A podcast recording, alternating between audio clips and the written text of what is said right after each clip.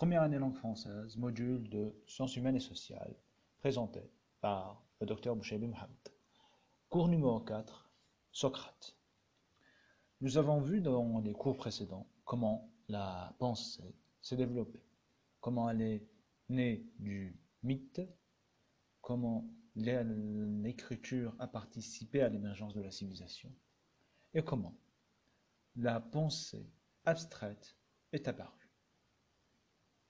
Aujourd'hui, nous allons voir ceux qui sont considérés comme les premiers philosophes, à savoir Socrate, son élève Platon et l'élève de Platon, Aristote. Il y a eu des philosophes avant ces trois-là. Il y a eu de nombreux penseurs. Mais ces trois-là sont les plus commentés, les plus étudiés, et sont ceux qui nous ont laissé le plus de traces écrites. Ceci est très important. Page 2, nous avons une image des trois philosophes. À gauche, Socrate, au centre, Platon, et à droite, Aristote. Page 3, nous avons une présentation générale de qui était Socrate. Socrate était grec. Il est né dans la périphérie d'Athènes, de, la ville d'Athènes, vers l'an 470 avant Jésus-Christ. Abdul Milad. D'accord. Il est décédé en 399. Il a beaucoup travaillé sur d'innombrables thèmes. La science, la morale et surtout Qu'est-ce que la philosophie? Cette question, nous l'avons, elle se développe, page 4, dans des débats qu'il a eu avec les sophistes. Les sophistes que nous avons vus auparavant. En fait, toute la construction de la philosophie se base sur, un débat, sur une dialectique. Notez ce mot, il est très très important. J'imagine que vous l'avez déjà vu au lycée, la dialectique. Donc ces débats, ils ont eu avec Georgias, avec Hippias, avec Alcibiade. Ce sont tous des noms de sophistes. Nous passons à la page 5. La maïeutique. Alors que les sophistes déclaraient pouvoir enseigner la sagesse, c'était ça en fait, ce qu'un sophiste. C'est des gens qui disaient, nous, nous sommes des maîtres en sagesse et nous pouvons enseigner la sagesse aux autres. Platon dit, euh, plutôt euh, Socrate dit non, ce n'est pas possible. Il dit, je ne, je ne sais rien. Moi, je ne sais rien. Et de cela, au fait, Platon dit de Socrate, Socrate était le plus sage des hommes car il savait qu'il ne savait rien. Et de ce fait, il n'avait pas la prétention, de dire que moi, j'enseigne la sagesse. Non. Il dit que les gens ont une connaissance à l'intérieur d'eux, ont une forme de sagesse à l'intérieur d'eux. Et moi, ce que je vais essayer de faire, c'est de la faire sortir. Et c'est ce qu'il appelle la maïotique. Nous allons lire ce que nous avons écrit. La maïotique consiste à faire accoucher les esprits de leur connaissance. Elle est destinée à faire exprimer un savoir caché en soi. Il euh, faut savoir que maïotique, c'est le nom technique du travail de la sage-femme, du. Donc, la maïotique, il y a tawlid. Et qu'est-ce que fait Socrate dans cette maïotique Il accouche les esprits de quoi? De leur connaissance. Donc, il y a une connaissance à l'intérieur de nous, il la fait sortir. C'est ce que dit Platon.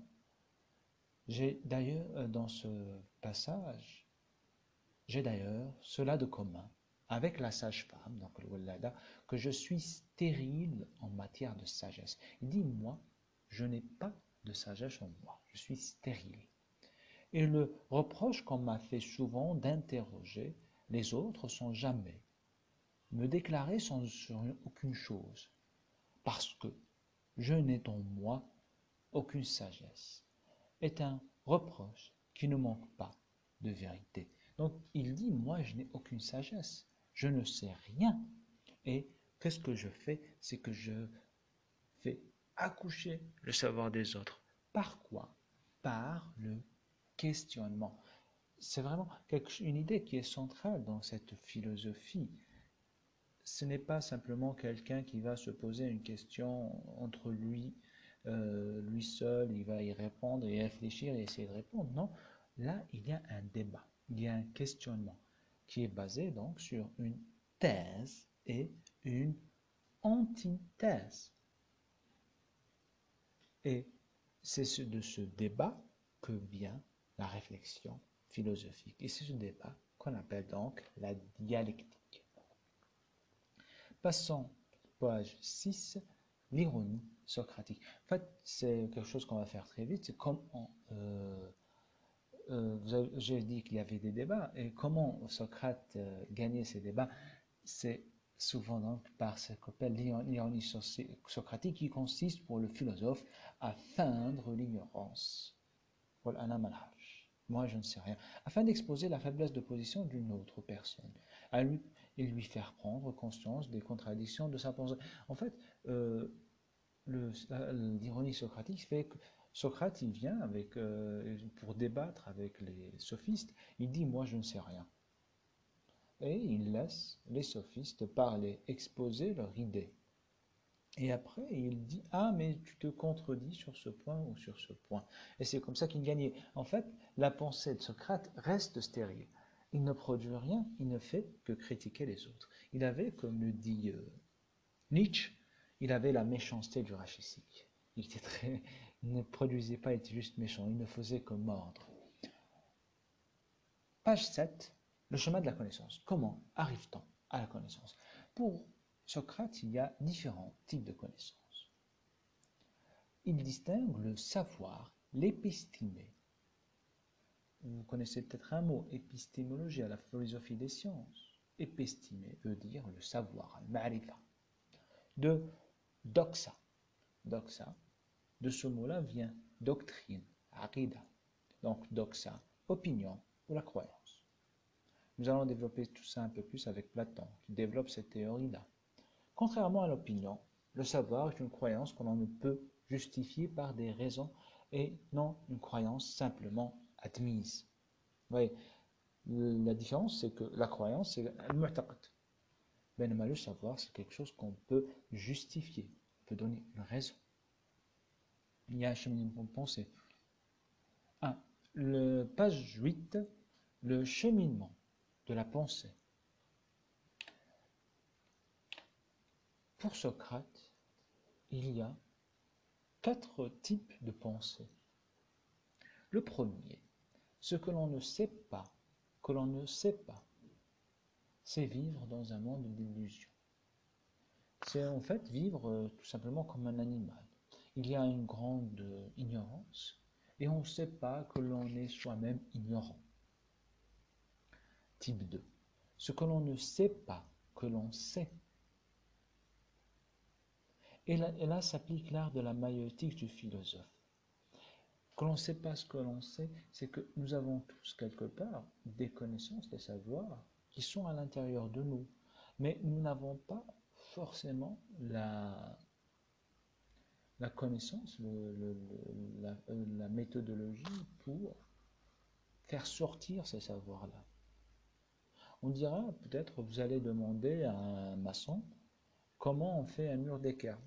كيفاه دير محيط équerre باش ما يخرجلكش فوس فوس d'équerre voilà je vais parler d'un langage très simple ah, il te dira voilà tu, tu mets deux briques par là trois briques par là et s'il y a une certaine distance comme ça donc le, le, le, le truc euh, le, le mur est d'équerre ça c'est le théorème de Pythagore ça c'est le théorème de Pythagore le maçon le connaît mais il ne sait pas ce que, que s'appelle le théorème de Pythagore mais si tu vas lui discuter avec lui, tu lui expliques, voilà, là, il y a une règle, voilà, ça, c'est un, un mathématicien qui a fait ça, tatati, il va comprendre. Mais c'est une connaissance qu'il n'avait pas à l'intérieur, qu'il avait à l'intérieur de lui, mais qu'il ne savait pas. Et là, bien sûr, il applique la maïotique. On va faire sortir la connaissance des têtes, on va faire accoucher les esprits. Ce que l'on ne sait, ce que l'on sait, que l'on sait. ou affirmé comme tel. Socrate ici précédé avec son ironie. Euh, en fait, on croit qu'on sait. On dit souvent, euh, celui qui dit que je sais, c'est celui qui vraiment ne sait rien. Voilà. Et, parce que quand tu dis que tu sais, tu t'arrêtes là. Et là, c'est ça, euh, c'est là où utilise Socrate, utilise son ironie. C'est pour faire démontrer que les gens ne savent pas vraiment, qu'il y a d'énormes contradictions dans leur savoir. Et quatrièmement, ce que l'on sait que l'on ne sait pas. Et là, c'est la véritable sagesse. Je sais que je ne sais pas. Je sais qu'il y a des connaissances, je sais qu'il y a des savoirs, et je sais que je ne sais pas. on utilise l'ironie toujours, donc la dialectique, le débat, pour pouvoir arriver à une certaine connaissance. Page 9. Ici, euh, dans la page 9 et la page 10, dans la page 9, c'est le procès de Socrate. Socrate fut condamné, condamné à mort pour perversion de la jeunesse et non-respect des dieux. Euh, ce qui ferait donc, c'est ce qu'on voit dans la page 9, c'est le procès de Socrate, et dans la page 10, c'est la mort de Socrate, où on le voit boire une coupe de poison entouré de ses élèves. Euh, on sait vraiment très peu de choses sur Socrate en réalité. La majorité des choses qu'on sait sur lui a été écrite par son élève Platon, que nous allons voir dans le cours suivant. Mais ça a été l'un des premiers à avoir mis en place les catégories de la connaissance. À dire, voilà, ça c'est de la philosophie, ça c'est du sophisme. Dans le sophisme, on cherche juste à convaincre, à montrer qu'on a raison. Alors que dans la philosophie, on cherche la réalité. Et par quoi? C'est par le débat proposer une thèse et des antithèses, arriver à ce qu'on appellera plus tard la dialectique. Voilà, c'est tout. Merci pour votre écoute. Nous retrouverons donc pour le cours numéro 5 sur Socrate, plutôt sur Platon. Voilà, merci.